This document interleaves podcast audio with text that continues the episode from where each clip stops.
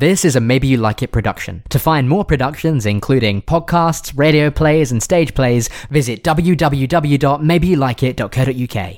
Maybe you like it, maybe you don't. Uh, this is just something I worked up. Uh, I'll do it for you. Maybe you like it, maybe you don't.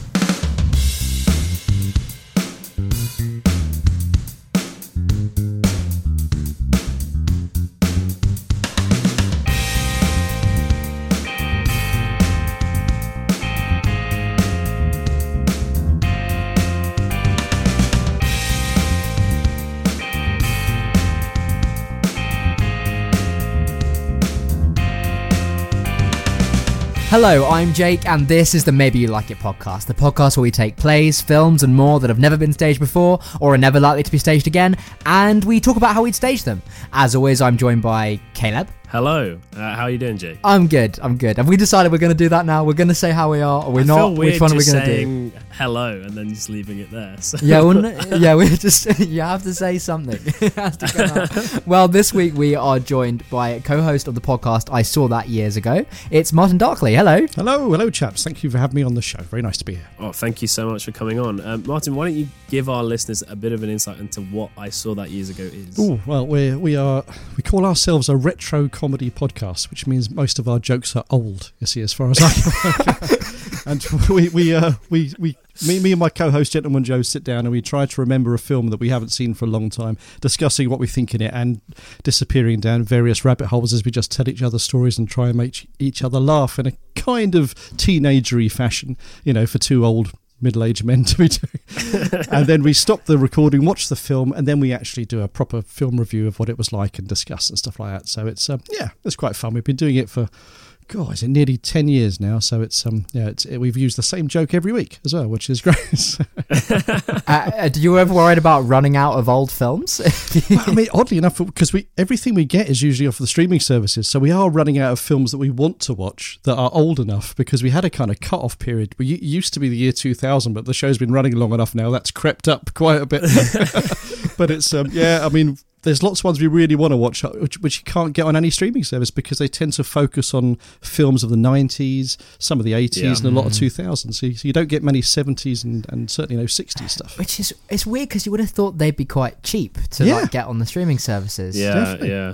Uh, well, I think what we're finding is that as um, companies, you know, as the sort of streaming explosion happens, we can definitely cut this because it might not be interesting. as the streaming explosion happens, I mean, you have like Paramount are doing their own streaming service Ah, of in, the, in the same way as Disney Plus, and they're going to be putting all their old stuff on there. And Warner Brothers are now pushing HBO Max as a way of doing that. Yeah. And I think what you're going to see is all of this classic stuff shows up, but in all of these streaming services you don't want to pay for because you've already got Netflix. No, exactly. It'd be kind of ruinous to try and like run an old film podcast, you know, because it's not like it makes money in the first place. Yeah. Where you end up re- re- returning to the returning to the time of multiple TV channels, and people end up not having all of Yeah, them. this is it's it, just yeah. regression, isn't it? But the most But there we go. disappointing thing was I signed up to because you know Amazon does various internal channels which have things on it. Mm, I, I signed up to the BFI one because I, when I used to live in London, I used to go to the BFI all the time. It's my favorite favorite place in London, and and yet the choice doesn't change that often, and a lot of it is more obscure than than was than is that useful. You know, I mean, it's good films, Yeah. but you know, you're not going to. No one's going to come and watch Bergman's seventeenth film. You know, like that. That, that hasn't even got a name. Yeah. So you've given up by that point. You know? But I guess I guess it's like it's in the public interest, isn't it? They have to spend their money in the public interest. If it's readily available elsewhere, then they don't they can't spend it on that. So Yeah. they've got to they've got to find the obscure. This is true. Anyway, Hmm. um, you, you have brought us a film that is is not on any streaming services. Um, Oh, which yes. is No, it isn't. absolutely ridiculous because you've brought us one of the most famous films of all time, Yeah, and that's I Jaws. Jaws. That's the one, wh- which I did actually Yes. manage to see at the BFI about four years ago for the first time on Oh, the big wow. Screen, and it was it was wonderful to watch. But of course, we're not doing big screen, are we? We're doing stage. We're doing stage, Hmm. yeah. This is Jaws, obviously directed by Steven Spielberg from 1975, starring Roy Scheider, uh, Robert Shaw, and Richard Dreyfuss. Uh, it won three Oscars. It won Golden Globes. I mean, if you don't know what Jaws is, then I mean, you might not have seen it, but you definitely know what it is. Hmm. Absolutely. Um, yeah, and yeah, we're going to be talking about how we're going to stage it. I, I actually had to go through an Indian VPN to get this on Netflix. So I mean,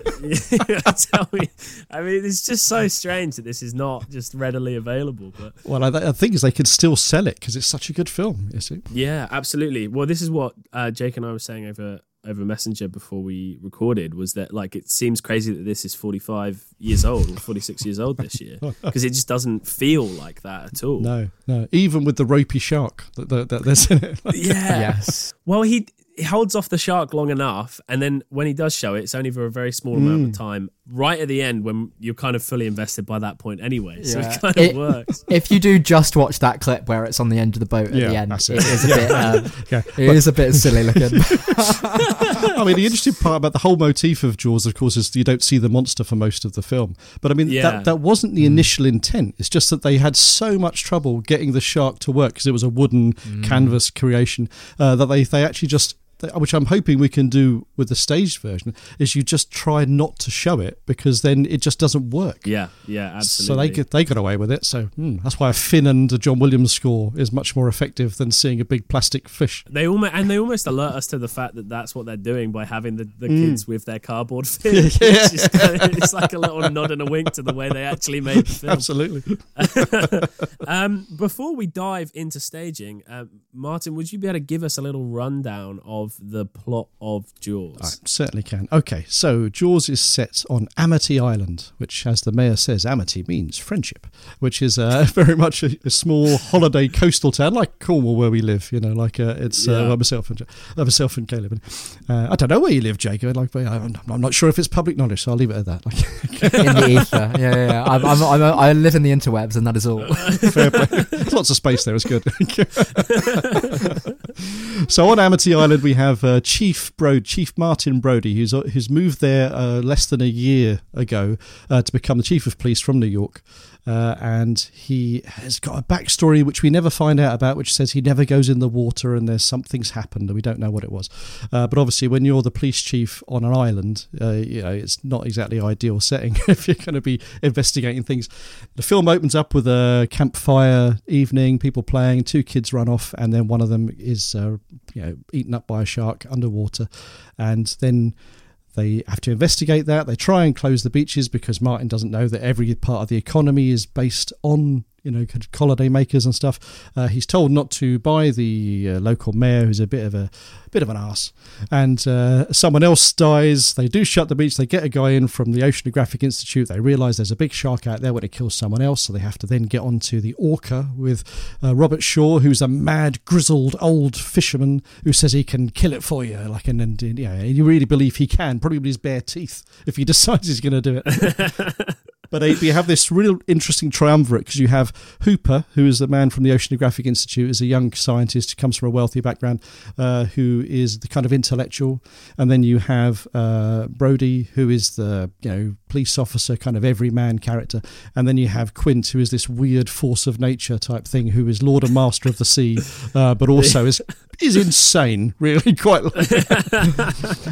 so they go off onto the boat, and then they uh, they essentially end up dueling with this fish that seems far more intelligent than it should be, and they keep shooting barrels into it to drag it up to the surface, and somehow it keeps descending and disappearing, and then coming up and getting it to do things like it lures them into the shores. They try and chase it in, and then their their engine breaks down, and all you have this man and you know it's like the old Ernest Hemingway book is the man in the sea where you have this battle with what's going on and you're just trying to bring things in.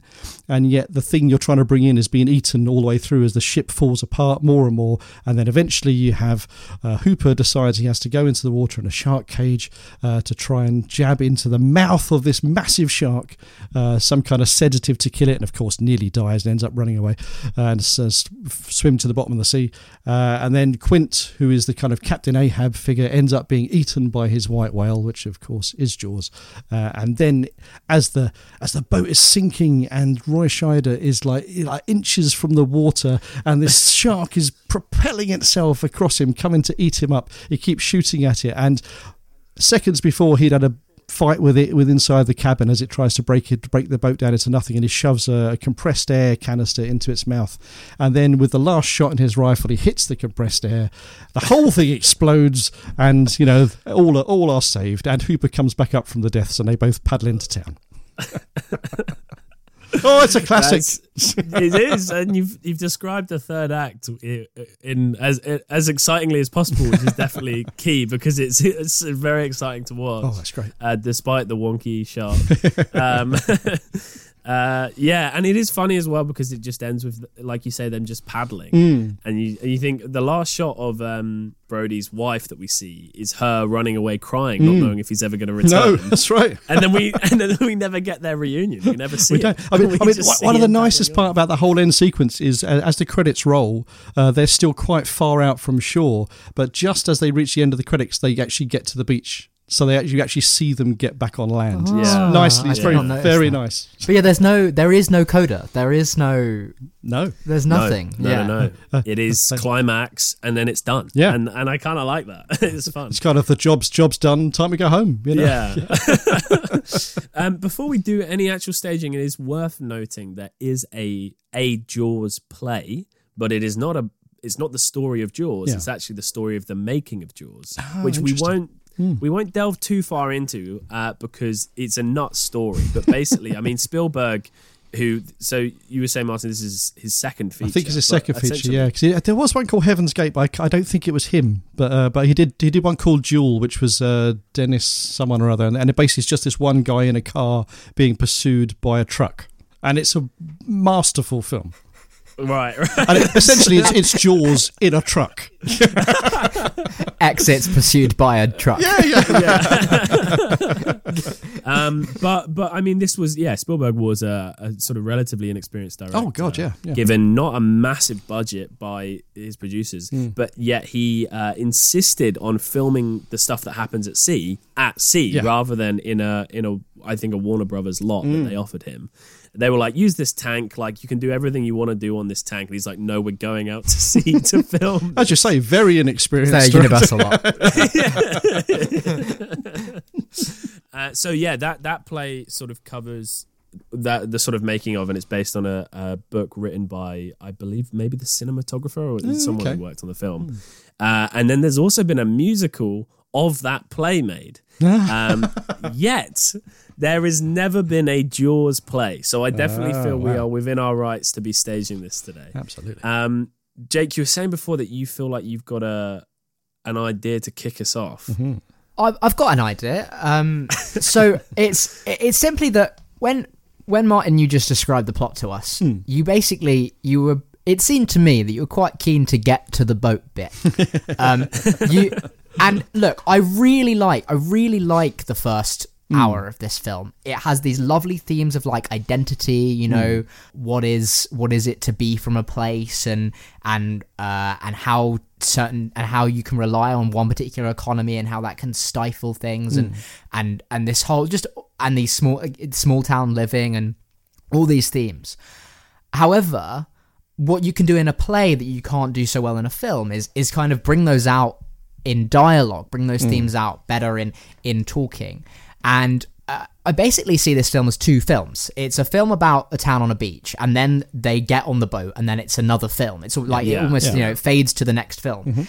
And I, I see that the, the first film, the film about 300 people on a beach, is unstageable. and the second film, Where's your, this where's film your about- ambition, man? Come on. and and the, and the second film, the film about well, you might disagree, but the, the, the second film, the film about Les three Mis? men, the film about three men on a boat, is very stageable. Yeah. and so Yes, my idea yeah, basically course. is to is to take this kind of like uh, pressure cooker kind of environment of this small little boat where you've got these three enormous characters, um, and you put them on a boat. And my idea uh, physically would be to have um, an audience that is only on a balcony level, so a, a, a high audience, and then hmm. you you can see down into the boat, and then around the boat oh, we do actually create some water, hmm. and then the reason why I'd have them up high like that is because then I think, and I might have misunderstood physics, but I think we can then create a depth effect for the audience where it seems as though the the water is much deeper hmm. than it is, and we can have things like shark fins and sharks and barrels and things disappear and appear from them. And so we can bring that drama around and we can fully Yeah. mechanize the boat so that maybe it spins and it turns and it sinks and it does all these kinds of things. And so i'm imagining it in the round almost Oh, yeah. so that we kind of we're kind of following the boat as if we're moving along with it like a halo. Um, and i would try and build all those themes from the first part in but i would want to have them explored in the boat. There's this one scene, the scene where they are talking about their tattoos, and then the hmm. the kind of gritty character starts telling us about this boat that he sank on, and that there was 300 of them, and there were four Indianapolis, sharks, and that's the one, yeah. that's the one. And he's trying to, and he and they're waiting for the shark. It's just, it's it's a very theatrical moment where oh, it's yeah, just him talking for five incredible. minutes. It is, yeah. It's an incredible monologue, and I just I was sitting there thinking, this this bit is a play, and I wanted to, I would Yeah, yeah. And I and to me, so my idea, I guess, is to draw on that, bring that out, and and still have the action around it, but but not try and find a way of representing an entire town around on the Fourth of July on a beach. Yeah. Um, but but I, I recognise that that is unambitious, so I am willing to hear. I'm willing to hear more ambitious ideas. I, I mean, to be to be fair, I, when I was looking at it, I, I had similar thoughts when, when I was watching it again today. Because as you say, the first hour, there's many there's many locations. You know, there's there's many people. There's many stories, and of course they can all dilute things a little bit. And if you don't have the set pieces of the shark attacks, which are very very hard to do on a stage, and then wheel a boat on, like uh, yeah, I think. I mean, for me though, I think the starting scene very similar to what you're saying, but I think there should be one before they get on the boat, which is the town meeting. Where you meet Quint for the first time, because I really like the way that you are introduced to this old mm. sea dog just before they go to sea. A little bit of like, what's going to come? You know, who is this man that they're, they're entrusting these three to? And then I suppose you could move to a, some kind of dock area where they just do the loading up. As you say, you could even the wife can then be in it because Yeah, her, yeah. because her character isn't in most of For the a film few minutes. but certainly, I mean that the, the, I mean the film. The film for me has always been about um, the three characters. As you say, the three Yeah. the three archetypes stuck together in an, an enclosed space. You know, it's the kind of Sartre-esque uh, hell with your friends type thing. And uh, and and oddly enough, I think Brody is the one who, I mean, the film's told from his perspective. It's always his story. Uh, and it's, ironically enough, it's a fish out of water story for probably the most fish in the water story that's ever, that's ever, ever been told. because he's the, uh, he's the man who's not from the islands. He doesn't like the sea. He, he, he uh, Yeah. when they're doing the, the scar comparison thing you were talking about in tattoos and stuff he's the one who has a tattoo and doesn't tell the story because he looks he looks at his waist and there's one there and you don't know what it's from. Is it an appendix? Was And it an attack? You know is that why they moved? Yeah. so I You think yes.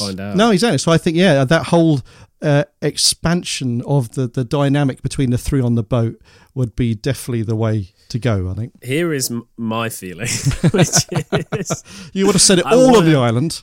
I want to be yeah yeah no I cut the book. Um, I I believe that this kind of film being put on stage is what the interval break is designed for. Oh, I okay. think we have an act one which is amongst the townsfolk, which is on the island. Hmm.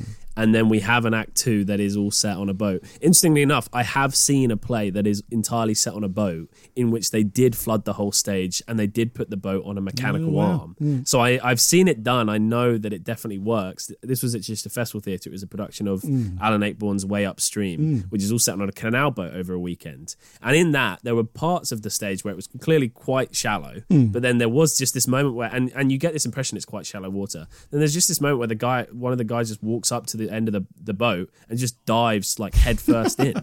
And I was like, what? So there was clearly parts of it where they Yeah, built yeah, a deeper course. tank Interesting. out the bottom of the uh, out of the stage. So I think there's ways you can build depth in by yeah, like you say, Jake, moving the audience, but also by playing with parts of the stage where maybe you know, oh, we might have needed to store something underneath the stage for you know a reveal or something. Actually, we can just put a big old fish tank there that someone can dive into. Yeah, I definitely feel like there is a way of doing this town stuff without using like a hundred actors, and with keeping it so that um, most of the stage is still water um, which might seem a bit crazy. Um, I, I think there's a way of building it where the back of the stage is kind of a shoreline Ooh, slash beach. Ah, see, interesting. I wrote that down because I thought of that because because I, I was getting I was getting too artsy with the whole kind of like island metaphor of uh, Amity being an island and you know uh, Yeah. the uh, the boat being an island and every man is an island, all that type of thing. But I but I Oh, but, yes. but I thought the idea of, of as you say in the background because like in the film, constantly either I think the sea in the background. Like a, Yeah. either a rolling video that's just project or something which gives you that sense of always being connected to the sea. I think that'd be quite powerful. Yeah, yeah, absolutely, yeah. And I think definitely you're right in that the, the that sense of isolation mm. is is used all the way through this. You know, and I guess especially as this sort of fish out of water mm. story with Brody, mm. uh, he is uh, in isolation against the whole town at moments early on. Uh, and then obviously, you know, they are completely isolated out at sea in the second half. I, I feel like there's a way of doing this first half that is using a cast of maybe five or six people, using lots of multi rolling and lots of storytelling. So rather than having to take us from scene to scene to scene, um, it's all told through um, to the audience storytelling, as if it was like an an account of what happened up until they got on the boat. Ooh, So what what what, what do you think of narrators uh, as a- as a, as a, as an idea, you guys? I mean, I know some people absolutely abhor them. You know, like narrators when they can find a place within the plot. For hmm. example, like Joseph in the Technicolor Dreamcoat, Yeah. like the narrator is like woven into the hmm. story. That would be as far removed from a plot I would want a narrator to be. Hmm.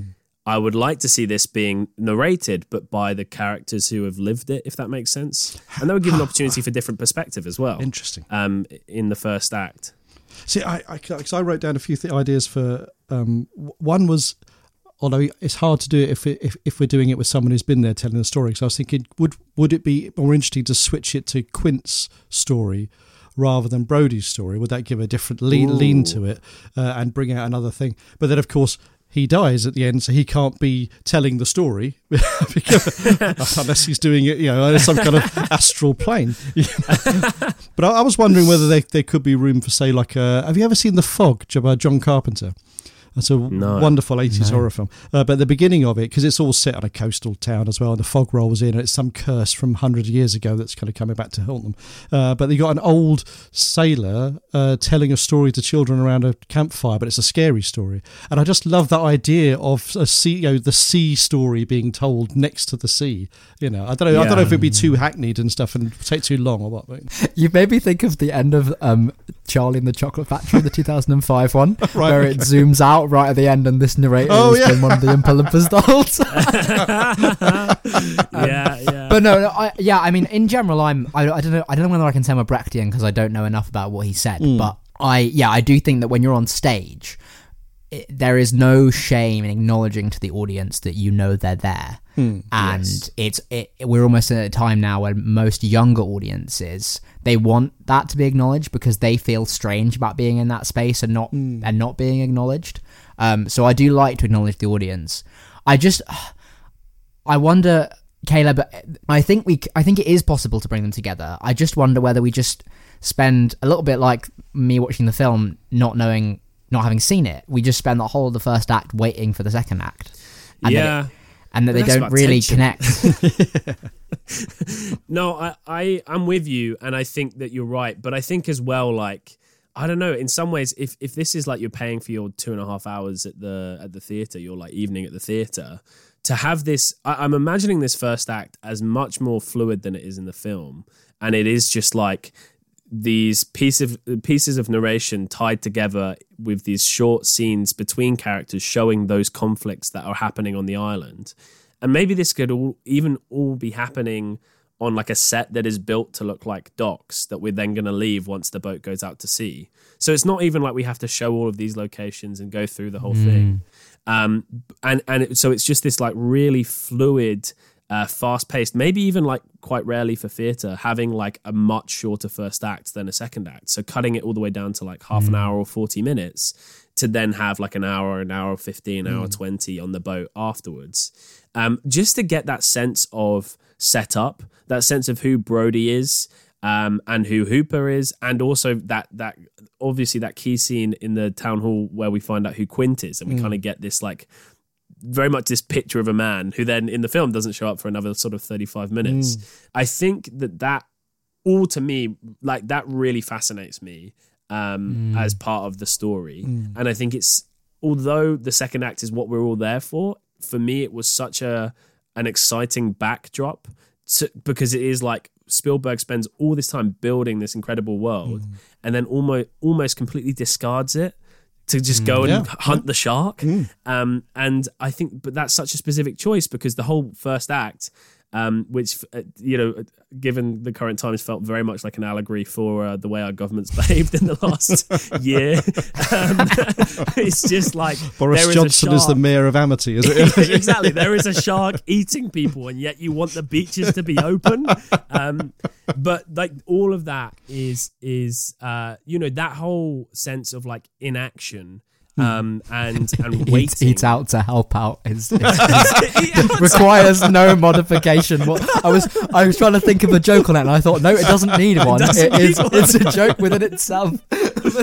anyway, that sorry to whole- interrupt. no, no, no. It's right. That whole sense of inaction and uh, of just being stagnant to an issue, being then paired with a a second act after the interval, which is all action. The whole idea is it's like screw the rest of it. I'm going to leave my wife and children behind. I'm just going to go hunt a shark. um, and I think that to me that is, provides an important backdrop. But if we can tell it in a a very economic way in that first act. That means that we can still have a flooded stage uh, waiting to get on the boat for the first act. That that would work for me. So I, yeah, I, I, I almost feel like the film almost chickens out in a way. I think if it was made now, I think his kid would die. For example, I don't think we'd get Oh, right, that yeah. like scare. I think we would. Yeah. I, I think obviously there'd be different gender involvements in terms of just having women standing around crying the whole time. They'd probably do more things. But um, uh, but but I think I, I think almost I don't know I don't you know I wasn't around in 1975, but Oh, it was a I great, get the great impression time. that- Great time. It should have been. there were I get the impression there were things that it wanted it, it nearly does and then kind of doesn't do when it kind of should if that makes does that make any sense I mean, I, I, I agree to an extent. I, I think if if you kill the kid, then it becomes a revenge film. Or revenge play, sorry. Uh, whereas at the minute, I think the thing that motivates Brody the most, uh, and actually you're right about having to have some of the the island stuff, because one of the key scenes for me is uh, when the Kit- Kittner boy's mum turns up, and because uh, Kittner's the boy who gets eaten after the woman's been eaten, and, and Brody agrees, okay, it, maybe it was a propeller accident, and lets the breeches be open, and this kid dies, and then they catch Yeah. the shark, which they think is a real shark, but it's not a real shark, and they uh, the Kittner's Alex Kittner's mum turns up, and basically she smacks Brody in the face and says, "You." You let him go when you knew there was probably a shark out there, and the ma- the mayor says she doesn't know, and he says, "No, she's right." So then his motivation is from, I think, from that point of he's done something mm. wrong rather than it's a revenge film. I mean, you could do either, but but mm. they are. they no are you're right significant. that is better My mum found it. I watched this with my parents. And my my mum found it infuriating that Brody got slapped because she's like, he wasn't the one who wanted to open the beaches. it was the mayor all along. It was Boris Well, no, Johnson. actually, and- that's a, that's another no it's an it's another allegory. It's a look them in the eye and advert isn't it? It's, wow this this film is it's passing the test of time let's put it that way. Um, yeah, I, yeah yeah so I guess what I would want to do is what I mean is I think I wouldn't want to discard it in the way Spielberg does. I think if mm. we are going to build up in that act one we'd want to mm. we want to try and hold on and that would just be in the dialogue I think and mm. in the and in what is said and done we just want to hold on to the other the the characters that we're brought away from because you're you're right it's very it's very implicit in the film you know Brody doesn't ever say I'm doing this mm. because I and which of course he doesn't because that'd be ridiculous mm. but uh, there there's Yeah. but it's it's all very it's all very background and and it becomes if you are not really thinking it becomes just an action movie where they're mm. running around trying to chase a shark. And I think that on stage is not that interesting. And Yeah. I would want to make sure that we hold on to these emotional drivers a little bit more. Yeah, well, and I guess getting that that time on the island beforehand, or just getting a sense of that story and those characters. Uh, you know, to have some women in the in the play in the first half. Yeah, I think it would get that sense of there's a world beyond being on the ship uh, that that's the reason they're on the ship is that world beyond. Uh, because uh, again, otherwise, you know, the other the thing it kind of made me think of I, I watched fairly recently was uh, the Lighthouse, which came out in 2019 with Willem Dafoe and and uh, Robert Pattinson, and Quint and Hooper are kind of similar, or maybe Quint and Brody more actually are kind of similar to the Quint is like the Willem Dafoe and Brody's kind of like the the Robert Pattinson in that film. But that film is all about being isolated and going insane. And what's key to that is we never see the world beyond the rock that they're stuck on. Um, and I worry that actually, if you just did it straight on the boat and we're just on the boat, it, it becomes more about that that sense of like that kind of insanity uh, that you're driven to out at sea, um, which it feels like it's almost pushing in that scene where they're discussing the tattoos, um, but it doesn't go all the way with that and i like that because actually when it comes down to it this is a film about hunting down a shark and and that's kind of what has to be at the center of it You mentioned women. We might be, want to come back to this later rather than talk about it now. But I was going to suggest making Hooper. i was going to woman. suggest the Well, same When thing you, when you were just talking, I had exactly the same thought. Was that it would change the dynamic? I mean, it, it, it again would change it entirely because you haven't got the three male types. You know, you Yes. see that you're introducing a very different feel. But I mean, in the modern day, it would be fascinating to see what you'd explore with that. And I, because I think the reason why I had Hooper in my head is because Hooper is representing this film modernity and moving forward and, you know, a new way of doing things for Quince, who does, who's pushing against it. Very much. and Yeah. re- and represents um you know uh formal education and you know, he, he's part of the oceanographer society and, and he really cares but is fascinated and and is this kind of like very passionate character. Um and yeah i think adding adding the uh, the gender roles to that battle with Quince, where he is the rah, old man. Um, uh, uh, honestly, I couldn't understand what he was saying half the time. Anyway, um, uh, into like I- again, I don't know. I wasn't around 1975, but watching it now, he's like a he's an unrealistically stereo, like uh, caricatured character. Yeah. Have you not watched Um, America for the last five years? Very true. one, yeah, he's like one of those chaps was running the place for a while. I see him as like a, a natural forerunner to Ron Swanson from Parks and Recreation. That's but Ron Swanson would not put that kind of effort in. That's for sure. no, that's true. Yeah, yeah. true. The government shouldn't save you from sharks, he'd say. No, I, I, I think you're right. I think Hooper would be an interesting um, gender swap, and I think uh, that would be it. Would it would definitely bring a fresh take to this story, but it would also not be um, a completely unknown dynamic to have this sort of well-educated woman and sort of uh, like you described in like Force of Nature, Quint, who's just like a guy who just does things. Uh, by just feeling it out rather than like by the book um, and I think that that has been used as a gender dynamic as well as as um, a sort of man to man dynamic before as well. So I think that would work well on stage, and I think it would make because that scene where they're discussing the the scars and stuff. That scene is this moment where these guys who have not been able to connect finally connect just before everything falls apart again. um, Literally at then the end of that starts scene, yeah. yeah, yeah. Um, and I think actually that would bring just introducing that that gender thing in there would bring in such an interesting that that moment of connection beforehand would be a, a really interesting moment I think as well of yeah that that s- that sense of like the old way of doing things and then the progressive m- modern way of doing things and the, and the way they clash but then also the way that they can work in tandem with each other which I think would be good. I think Hooper would need something of a rewrite but uh you know there's people out there can do that. What would you say then, as we all said it and all agreed on it, so it must be wrong. So therefore, what about Brody changing instead? Because then she can mediate between the two male archetypes. yeah yeah that's good yeah And also, she she chartered the boat, so it's her boat, and there's there's a power dynamic there as well. Mm. I mean, I, I, I did. I sat there thinking just now through which one it would be, uh, or which two it would be, or if all three of them would. It? And I think all three of them would also be really interesting. And uh, the reason why I moved away from Brody was because I thought, oh, that's a bit done if she's the one that cares. And Oh, is the kind of doesn't know how to do Yeah. things, but cares really hard. Oh, I get you, I feel like that. No, no, that's a good that point, yeah. leans too much into a femininity that we don't.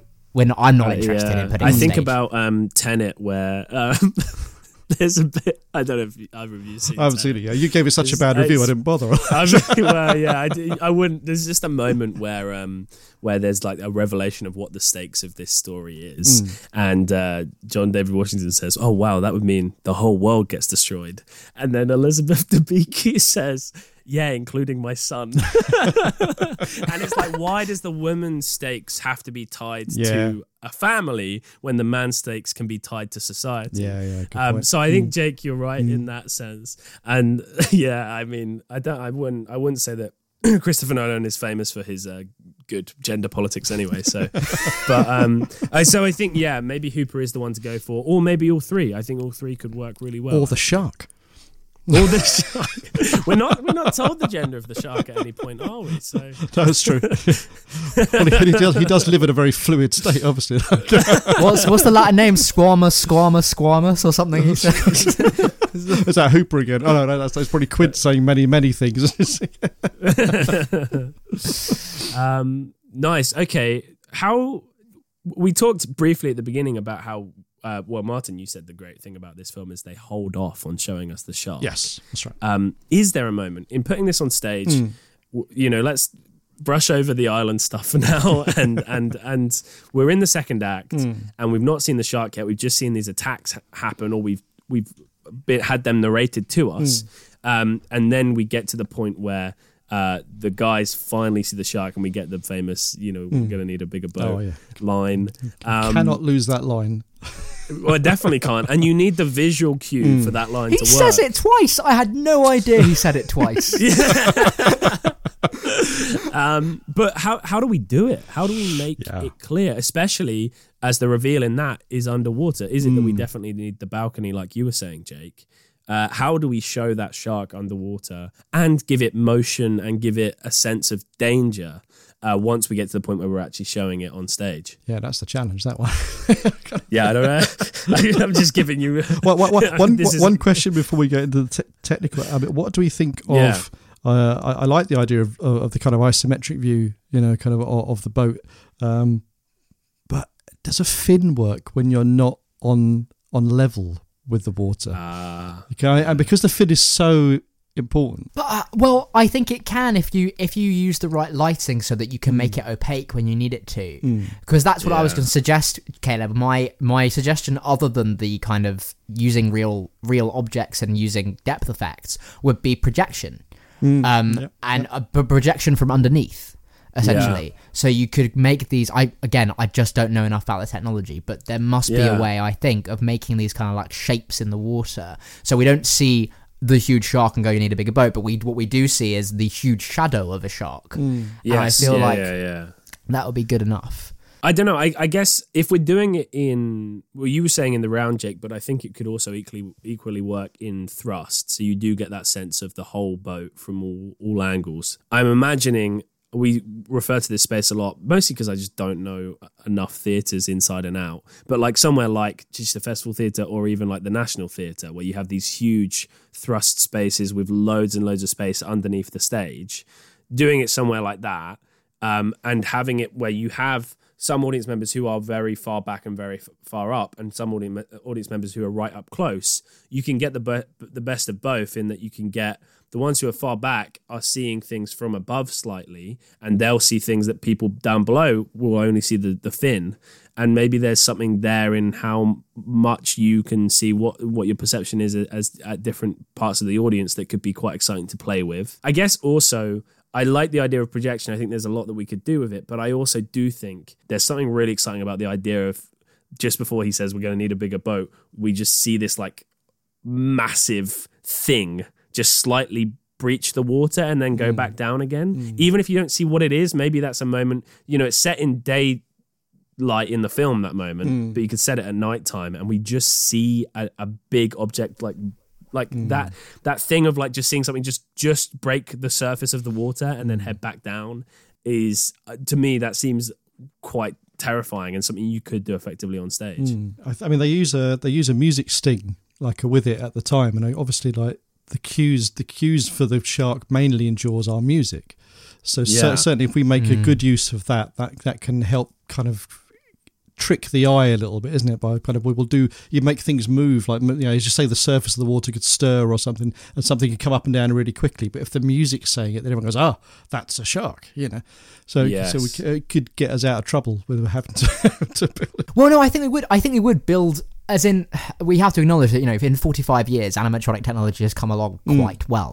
Um, Yeah. So we could, you know, th- walking with dinosaurs, we've talked about before on this podcast. true, yeah. There, there are. It, it would be possible. Not we, we- you wouldn't want it constantly flapping around because at some point you go, "Hang on, I'm in a theatre. That's not a shark." Yeah, Um, yeah, yeah. Uh, but but to have things poking up and things, if you've got a hundred thousand pounds to buy a buy a shark, then um, I think we could.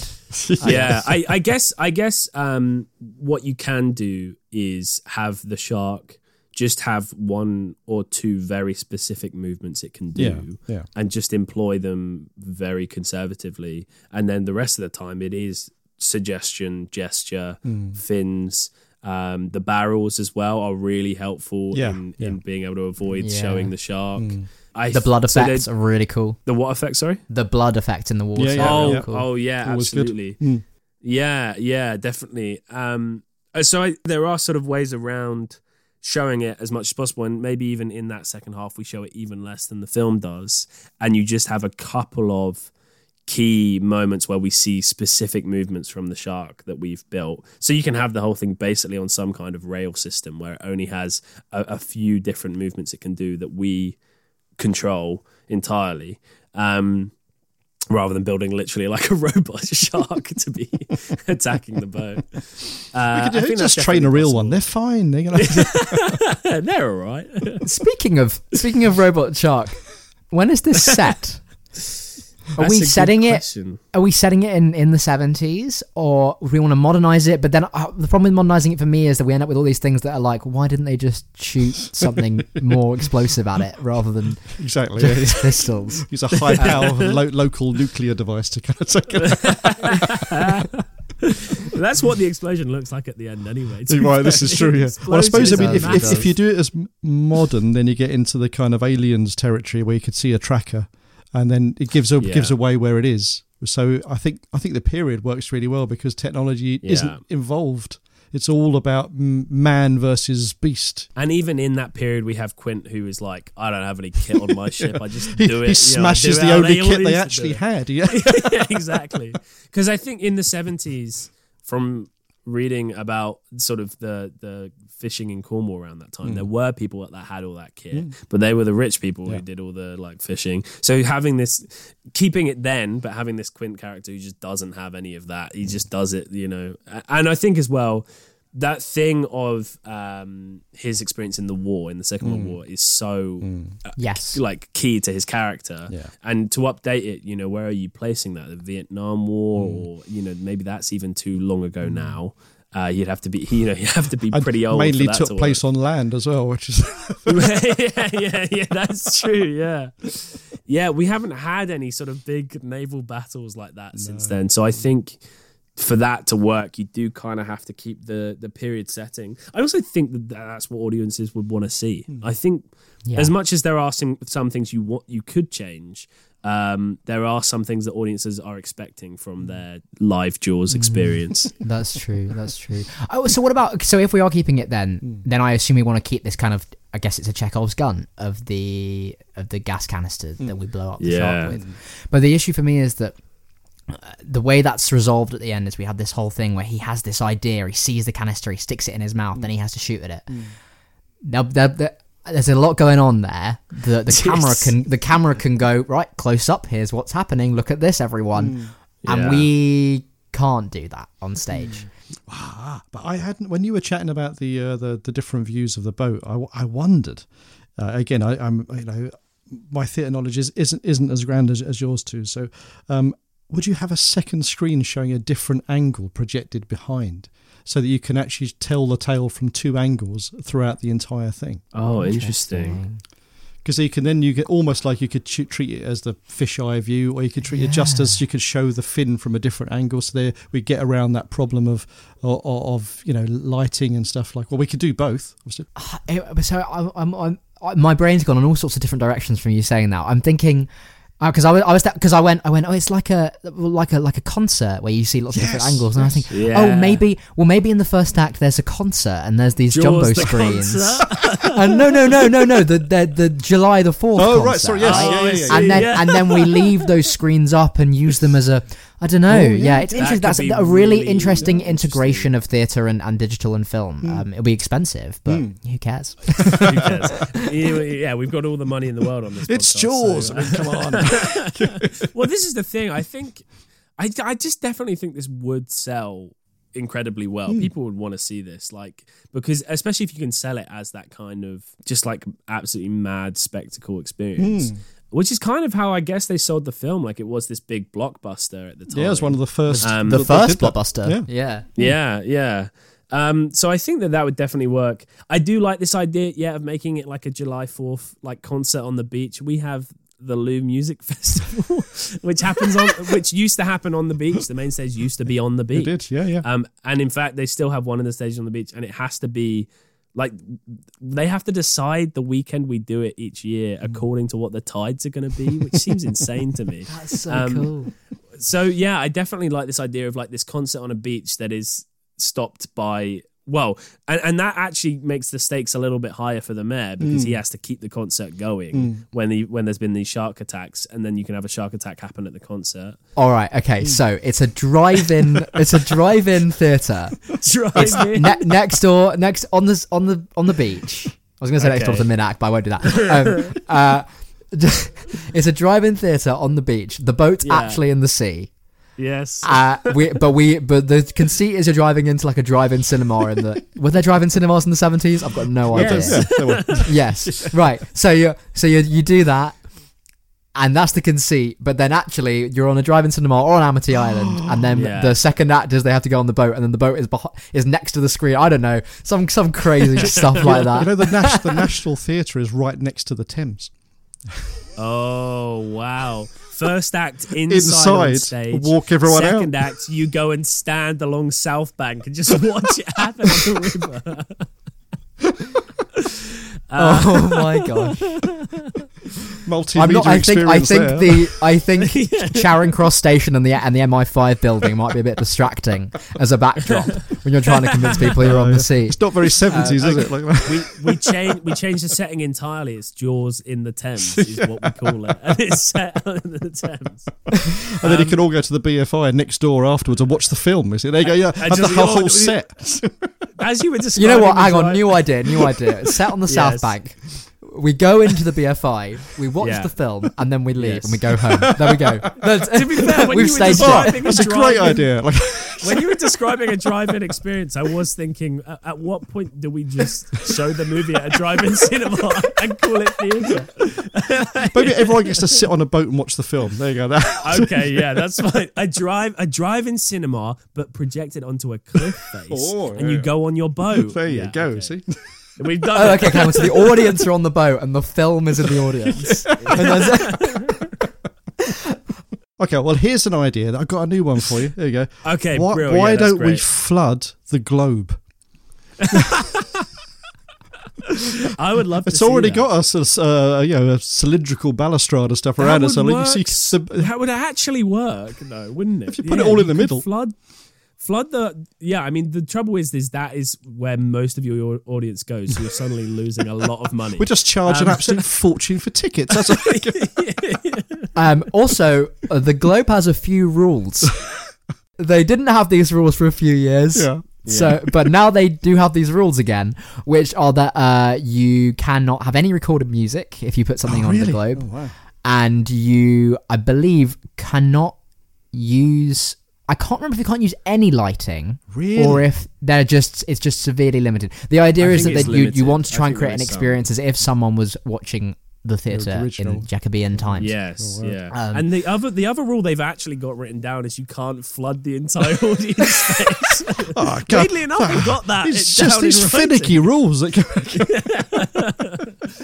You know, I I can take I can take the no recorded music, but no Yeah. Oh, flooding. Oh, come No on. flooding. That's what just- theatre come to? That's just sheer Next, you'll be saying we can't film it for more than one angle.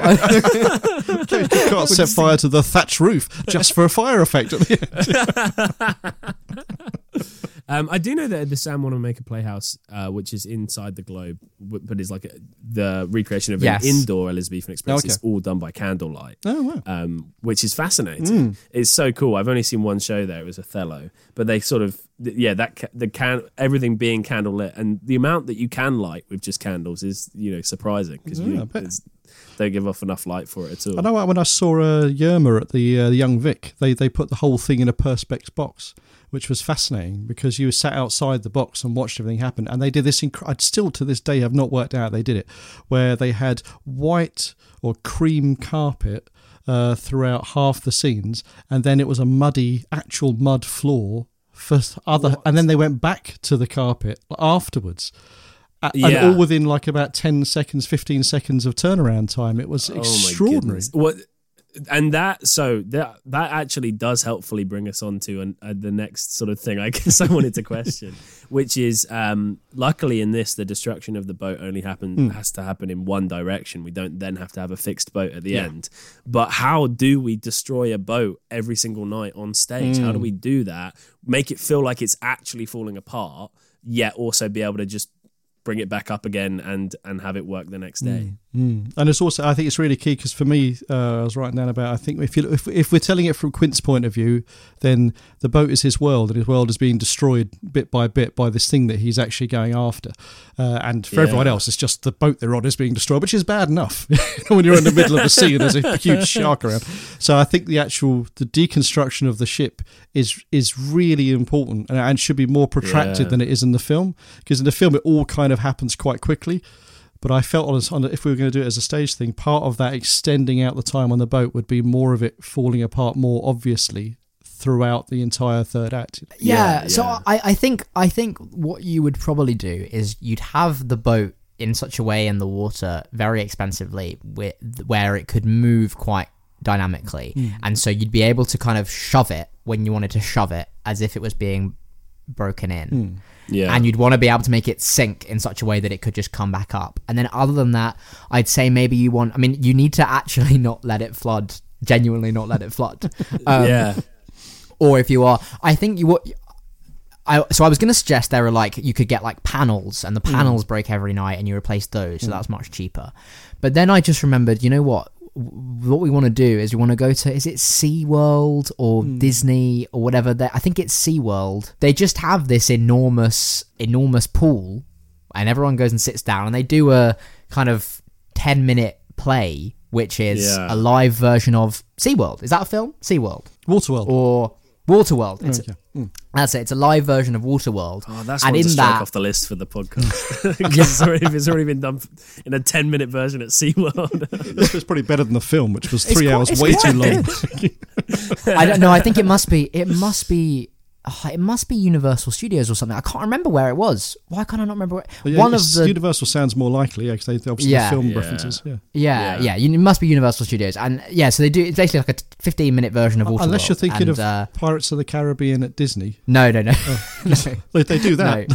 That's yeah, yeah. well, the, well, that's the the, the, the uh, films are based on the ride. Yes, in that case. indeed it was. Uh, yeah. But yeah, yeah. um anyway anyway the, the waterworld thing is basically they have they have this pyro and they have a ship that crashes and it's all reusable and i don't know how they do it but i assume quite cheaply because that's We'll the just point of ask theme them. parks so we just ask them yeah Yeah, it's borrow oh, it. yeah, I like that. i guess that that is my wariness with this is that it becomes like a one of those like theme park plays hmm. where it's just Yes. like oh oh no and now the thing is crashing and now we watch it and it's like how do you make it theater and not like a an experience of a boat, boat crashing. crashing, Yeah. Okay, I've got, Yeah, I've got, like- I've got an idea, but it's expensive. Oh, we- no, that's fine. we make the sea out of people. You see, you have people dressed in like you know, like like the kind of Blue Man Group type things, like they're completely covered, and they just move Yes. like waves throughout the whole entire thing, and they hold and lift stuff and move it around, like uh, so you make it more organic and more more people rather than set. Is this is this is this within the same version that has the jumbotron screens? Is that Let's Yeah, go with yeah, it, yeah. yeah, yeah, yeah. But but the jumbo tr- the jumbo screen is actually made of painted people Yes. who move around no. to it- show there, the there was a images. paint, there was a sketch artist moving at speed. Okay, but the three actors are actually made of screen. But they're they're all sharks. the, the shark, the, the, the, the It's a large person is pursuing them. Yes.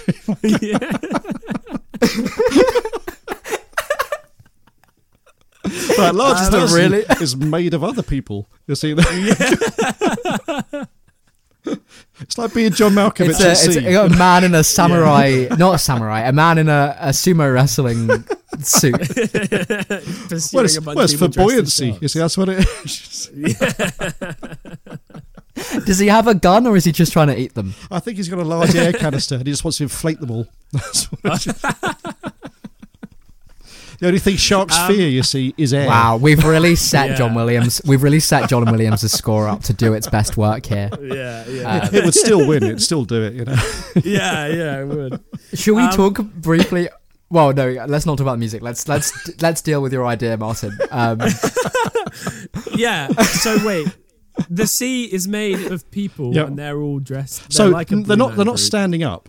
Okay, they, there's, there's more. kind- So you imagine like a troop of dancers, yeah, that are kind of like Yeah, constantly, yeah, yeah, constantly kind of writhing like the sea, and they carry things and move it around because they're quite strong dancers and stuff like that. And then you get a kind of artificial movement that comes as if it's a musical without the music, and like uh, it's like so- a ballet. Almost. well, yeah, exactly. So that idea of just using humans to to to create a sense of movement and motion and ripples and all that kind of stuff. You know, I mean, it's weird. I know, yeah, but, it, but we, We- could use weird. The, as the audience show up, we spray paint them blue, and then and then we still do it in the globe, but they all ah, stand. Oh yes, because we don't have to flood it anymore. As long as we don't light Exactly. them, they could all hold like a uh, they could hold a uh, band on their shoulder because then they can get around the no pre-recorded music thing.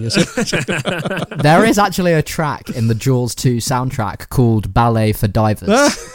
there you go. I've never heard it. That's but- fine, fine research work. I'm impressed. He was just waiting for someone to, to name drop ballets. I just I just searched Jaws ballet, thinking maybe it already exists. Like yeah, a- yeah. What a fascinating Um, idea. I, d- I do think maybe a part of to get at the uh, initial issue of intimacy on stage and, and making sure it's not just a big spectacle. Yeah.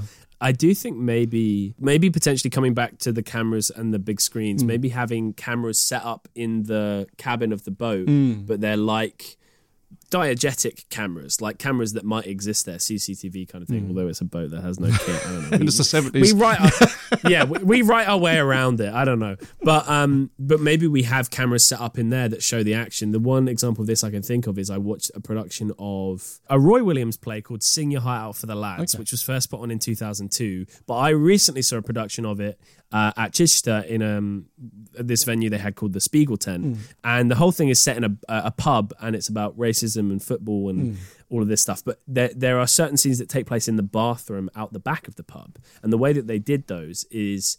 Um, when they went into the bathroom, it cut to like a CCTV camera of in the bathroom, um, and then and then projected that on the back wall, but then also on screens around so everyone could see it because it's all sort of in thrust staging. And so I definitely think you that using that idea of the sort of concert and we've got these huge screens that we're using and sometimes they're filming things from the sharks perspective sometimes they're filming things from around the back and all this stuff but then also in those more intimate scenes they could be filming what's happening in the cabin. And we make the cabin with big windows and stuff so you can see as much anyway uh, as possible but get, bringing that sort of multimedia feeling to it. And you still get that sense of like liveness in the performance. Um, so i don't think there's anything lost there but you also get to see what happens hmm. on the actors faces and things hmm. as well even though they're in the cabin of the boat Yeah, because you say the intimacy of that scene is is hard to recreate on stage, isn't it? Because as you say, it's the little glances, it's the small movements of the eyes and the mouth and the affectations they put on. It's like it's yeah, it's it would be good to blow it up Well, somehow. I guess Yeah. that, that's okay because that's what people. That's what theatre is. Is you, you Hmm. have to find those nuances in a different, not in a different way, Hmm. but but from a distance, and that's the skill of acting on stage. So I'm less worried about that, but more the kind of very intricate prop usages that that uh, drive the plot. Um, but yeah, and I think I think that would work. And obviously, we get that big explosion that we can make in the water. That'll be fun. Bit Yeah. of pyro. I also do Um, think with the oxygen tank, I do think it is signposted to us so many times. In fact, that's part of what Spielberg does so well in this film Hmm. is we never know what the check. We know it's a gun, Hmm. as in a Chekhov's gun, but we don't know it's a gun, as in you know a Yeah. Chekhov's gun is we see the gun and we know it's going to be shot. Hmm. The oxygen tank is a big heavy thing that could also explode. Hmm. We have no idea in what way it's going to do. that. And he also uses it to get in the shark tank, so its usage is is actually used. It's yeah. exactly. It's already been done, and then also like there's a moment earlier on where the, sh- the ship gets like hmm. thrown, and Brody nearly gets uh like hit by the oxygen hmm. tank. And you think, oh, this is how the oxygen tank is going to use. It's hmm. going to be knocked out or something. But no, that was all just a fake because actually it's going to be used this other way. So I think actually there's enough times where it's signposted that something like that, which is a key prop, will will know what it's for. Then you get it chucked in your shark's mouth, hmm. and then he even says like, I, you know, I gotta hit the tank or something. I don't know what the line is. Well, he, he's, he's muttering it to himself under his breath, but, but, but Yes, we do know yeah. that he doesn't put it in the shark's mouth with the idea of shooting it. He's just trying to batter the shark. you Yeah. know. So, which, so it's a nice way of setting it up. And then you, as you say, he's like, well, all I've got now, I've just got to try and hit that thing, you know. So yes, yeah, absolutely. Okay, well, I feel like we've we've moved towards all these solutions. We've Yes. decided it's doable. We're so Ca- Caleb has Caleb has given us a first act wh- that where it's uh, we've got this kind of frantic things happening and we don't necessarily see everything, but it's like this narration. And we move to this i have an interval. We move to the second act. We're on a boat. I don't know whether the boat appears in the end of the first act as like a showstopper moment or whether. Oh, yeah, good That would be cool. Yeah, yeah. Well, if Um, we're sinking it at the end, we could probably just make it come out of the like up out of the sea. like, It's like at the end of Miss Saigon when they get the helicopter to come flying in. Like it's, yeah. I, I, I, it seems we need a boat. Well, good thing I have one right here under the water. rise, rise.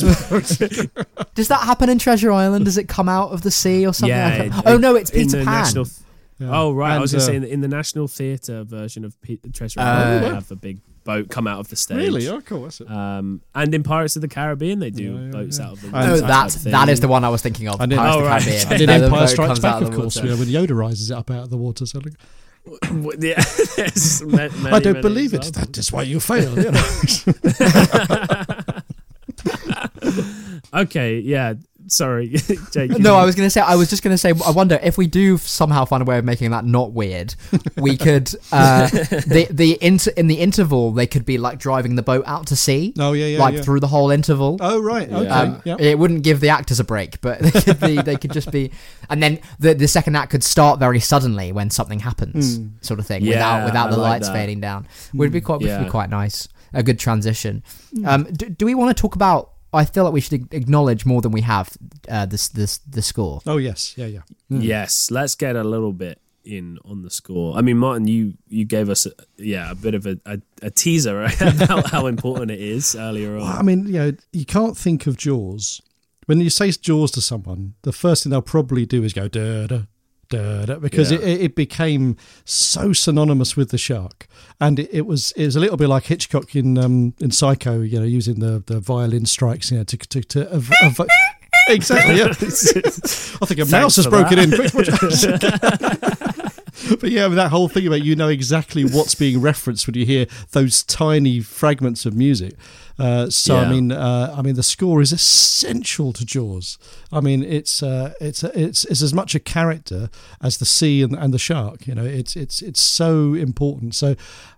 And as you as, as you both mentioned yourselves, there's various different scores within the film. There's not just the sharks one. They've got other bits. There's a very happy, jolly one where they're chasing the shark into town, and of course you have got the Fourth of July stuff and all that. Um, but yeah, our biggest our biggest weapon uh, in, in convincing the audience is definitely, I think, the music. yeah, yeah. But has it lost its? I feel like the when Warriors because it's such a you know a theme Mm. now that it it's lost its um novelty in the sense that Oh, you know yeah, if you yeah. give me if you watch me a new watch me if you give, if you give me a new film to watch Yeah. you know you give me a new film to watch and you and you introduce these themes that tell you things Mm.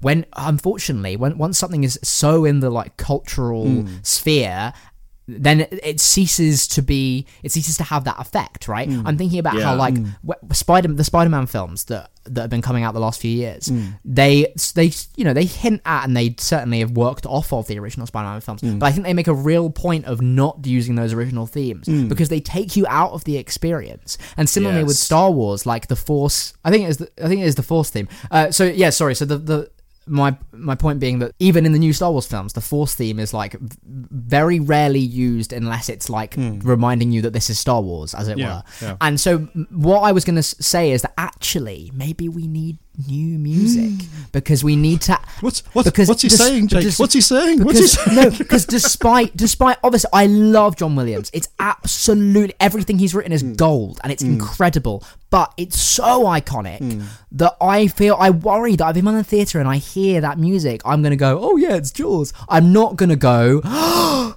the shark." My my challenge my challenge to that would be that you and I hadn't seen this film before, but we had heard that music parodied hundreds of different times. Yet was it not still effective when you were watching the film? Yes, but I feel like a the film is more it. It's a different experience. Hmm. Theater, you're constantly theater, you're constantly fighting to remind to people forget people to forget that hmm. they're sitting down with other people, and and second, the biggest scare I had was definitely the one where they are looking in the in the nighttime when he's Ben gone diving boat. into the boat Ben Gardner's And then boat suddenly- and suddenly this face appears and that is Mate. definitely the time i was most scared Yeah, me and too. that was the time when the build up was not using the Jaws theme yeah, yeah. Yeah, yeah. Um, no, that that's fair. I would say like the film gives us this uh, before we get to the the sort of fire campfire. Um, it, it gives us this like these underwater shots. Uh, with the sort of opening credits, and with that is an overture which kind of introduces a, a number of the themes, particularly the main shark theme that John Williams is going to use, and perhaps even using an overture uh, would remind people like you're going to hear the Jaws theme before they go in, but sort of like kind of get that out their system beforehand, if that makes sense. maybe yeah Um, How about a compromise then? In that, uh, we have a compromise is in that here you. we go. We love a compromise. no we don't i hate compromise oh well, all right then I'll, I'll listen to your compromise Ah, glad to see you came round. How about we leave uh, we leave it out until when Brody is attempting to shoot the shark at the end, because then Wow, then the okay. motif hits Yeah, in. I'm- You're in full Jaws mode at that point, like you know. So the the ship's going down. We've worked out how to do this, and uh, you know the shark is coming in, and he gets the gun out, and starts shooting, or he gets the gun down and starts looking. Where are you? You know, looking for him, and then dud and dud, and then th- all of a sudden you so you use it as a final, you know, kind of like ramping things up that one bit more because because it is so it's recontextualized back into Jaws, isn't it? So it's not a parody anymore, and so it, so it lives where it should live. Yeah.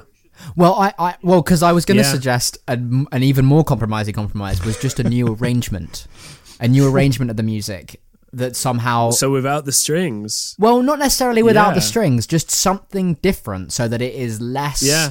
Oh, this is the Jaws theme, but still uses the incredible intelligence of everything it does. So you say music. So Glockenspiel Yes, is what I'm hearing. That's right. Glockenspiel. well, that does sound like a you know, something that the ice cream man's just come round the corner. Oh, No, if I I'm ever own an ice cream think- van, I'm definitely making the music I play Jaws. Um, I'm going to draw I- a I slightly off shark on the outside of it. Um, I, I think you're right. I think a, a, rearrangement of it would be good. My one thought. I'm just, sorry, sorry, I'm uh, a purist. I can't take it. I can't take it. I can't. Oh no, no, no. As and, and as a as sort of cursed reimagining, which we would definitely never do, is you have this Fourth of July uh, rock concert in the first act, and then you have the Jaws theme played on electric guitars and everything in the second. but definitely not that. Um, when, you can play the Force be- tune instead on that, um, like as a re- reference to Williams' other I'm work. here for it. When Peter Capaldi plays Beethoven's Fifth in that Doctor Who episode, I fucking lost it. It did sound good. I mean, like, okay, I I w- I'm hesitant to uh, end the, the wrap things up. But I I feel like we've covered most things to an extent. I mean, the sort of boat breaking apart conversation got as far as we'll we'll we'll find a way. We'll set it in the boat. SeaWorld. But That's okay. yeah, yeah. Why not? Why is perfect setting? Uh, Well, we- we- hopefully it will close down at some point soon, and then we'll, we'll be well, able to. is true. And then it's Um, ours. Yeah, this is our moment. Though I was going to mention, I just wanted to re-mention. We brought. I mentioned very briefly the idea of all three of these main characters being women. And I just want to. I've been. It's been in the back of my head the whole the rest of the time that I think it would be Yes. really interesting to focus on three women who are very much passing the Bechdel test, and we have these three very different characters within women. And really, uh, it should look. We shouldn't have to. We shouldn't be. We. Sh- it shouldn't be something that would be like, oh, this would be really good. It should be something that's far in the past. But Yeah. unfortunately, there isn't much portrayal of three women with very different characters wanting very different things. Well, having very different personalities, but having towards the same aim that has nothing to do with a man. That is unfortunately quite fresh still. Um, Yeah, that is unless the shark is a man, Uh, in which case it doesn't. well, his name his name was Bruce. test. You know, as we, that's what they called him on the set. that's was- Nemo, isn't it? Sorry. No, it, it, on the set he was called Bruce. so that's his. Uh, yeah, yeah. Which is why it's called Bruce. oh in yes, Nemo, of course. anyway. Yes. Oh, sorry, I, really? sorry, I Uh, failed to link that. Of Yeah, course, you're yeah. completely right. um, yeah, no, I, I, I'm with you, Jake. I think it would be a really interesting opportunity to give what it are these. Uh, they are archetypes and they are caricatures to an extent, but they are um, archetypes with depth. I think that's what Spielberg lends them in bringing them together in this film. And so, yeah, to give those roles to women in a staged version, I think. I definitely isn't going to do it any harm. I think I think it would bring a bring a fresh perspective into uh, into a production of Well, this on I've- stage. I mean, ju- just from a pedant's point of view, uh, I don't think women were serving on the USS Indianapolis, it did come into my head. Well, which is, is the true. only but, thing. I mean, uh, otherwise, But- you know, you can't see the reason. I mean, of course, you could just you could write another reference to something else where someone just gets stuck in a or boat. we you we play the Mulan card. or, or you, the alternative is you don't explain it, and Quint is just a woman that served on the yeah, Yeah. USS I mean, I suppose, Indianapolis. yeah. and get it- away with it. That's actually Yeah. that's much better. Um, Yeah. right. Well, I mean, she, she she she could just be someone who goes on a large boat somewhere, and there is a crash, and they don't get rescued. I mean, I suppose the only the only thing that makes Yeah. Indianapolis worse is because they were on a secret mission. It took so long for them to be rescued. But I mean, you could just move it Yeah, where they were somewhere where it was hard to get to, or the weather was bad, or you know. yeah, That is yeah, true. I, absolutely. I, I can't. I couldn't really understand what he was saying. I couldn't tell whether he was uh, uh, when it when he was talking about the the the, the bomb, Yeah. the nuclear bomb. Yeah. Yes. I couldn't quite tell what the film's bomb, attitude towards that was. All right. Uh, but yeah, What? What? Yeah, I mean, what he's saying is their boat was a secret mission to take the bomb over Yeah. to Japan before it was dropped. So they were delivering it to the Right. airfield, Peop- which would then load it onto the plane and then fly it. yeah. is that that's not how that really happened, is it? I think the Indianapolis is a true I story. don't know. Yeah, I think really? referencing a true story. I mean, surely not the shark. Surely not the shark bit. Well, I, I the- think they, the I whole- think they did like crash, and and so that, that a lot of their elements, I think, are real, from what I remember. Right. Yeah, I, maybe the the shark thing element is maybe added in, but definitely it was like eleven hundred men and only three hundred came back Mm, there was 'Cause isn't drowning it- and isn't it- sharks. because of Like- a crash. fa- famously, this film is completely wrong about how dangerous sharks are, isn't? Oh, uh, probably. Yeah. Well, that's true. Yeah, that's Um, definitely true. This the sort of um, territorializing theory and how they want to build a territory that's their own, and they'll keep going there until the food. That's I'm pretty. I'm quite certain that's all. Well, uh, they, they did track a, a, few sharks now that they can use that kind of stuff, and they found that they travel vast distances, like you kind of just like following, you know, various bits and pieces and food and that. So, yes, I don't think they do patrol an area or, you know, it's just why they suddenly appear, Yeah. isn't it? And You get certain places where it didn't have shark attacks, and all of a sudden they do, and then they go away again. That's mostly it. Uh, did a- anyone have anything else they wanted to bring up? I mean, we're not going to get through all of it. Uh, I don't- we're not going to be able to stage this tomorrow, certainly. Well, it takes a few weeks to get the water, doesn't it? That's what it is.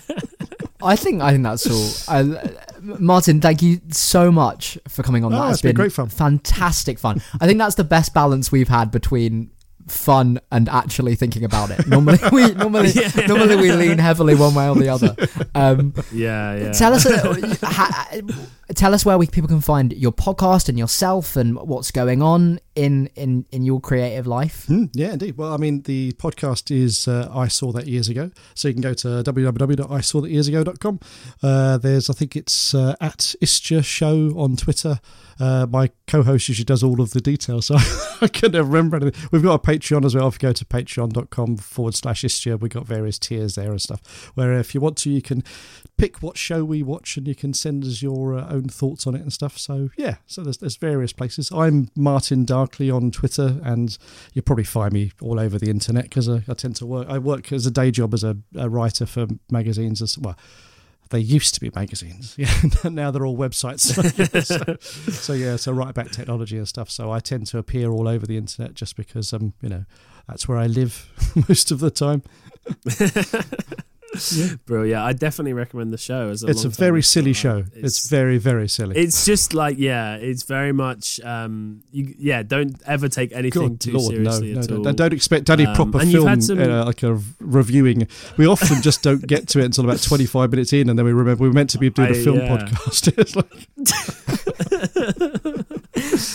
Excellent stuff. Yeah, that's I saw that years ago, and yeah, Istya is I S T Y A, right. T Y A, Yeah. so the the acronym of That's I the one, That yeah. Ago. Yes. Caleb, where can people find you online? Uh, I'm I'm on Twitter, uh, Instagram, and Letterboxd at Caleb Lebster. That's C A L E B L E B S T E R. And Jake, where can people find you online? I am on Twitter and Letterboxd at Jake Reesh. That's J A K E R E E S H. And we are Maybe You Like It Productions, and this is the Maybe You Like It podcast. You can find us on Twitter and Instagram at Maybe You Like It. That's with the letter U, or on Facebook at Maybe You Like It Productions. That's with the word U. Or you can visit our website at www.maybeyouLikeIt.co.uk or drop us an email at info at maybeyouLikeIt.co.uk. And if you did enjoy this episode, then please leave us a review, rate us, tell your friends, um, and or email us with your thoughts about how you would stage Jaws or whether it's an impossible project.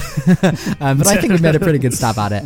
And uh, thanks very much, Cav, for this wonderful theme tune playing right now that we all know and love. And otherwise, maybe you like that, maybe you didn't. We're gonna need a bigger pod.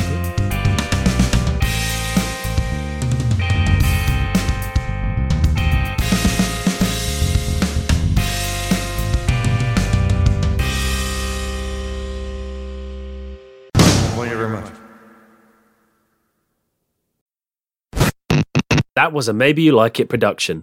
Maybe you liked it, maybe you didn't.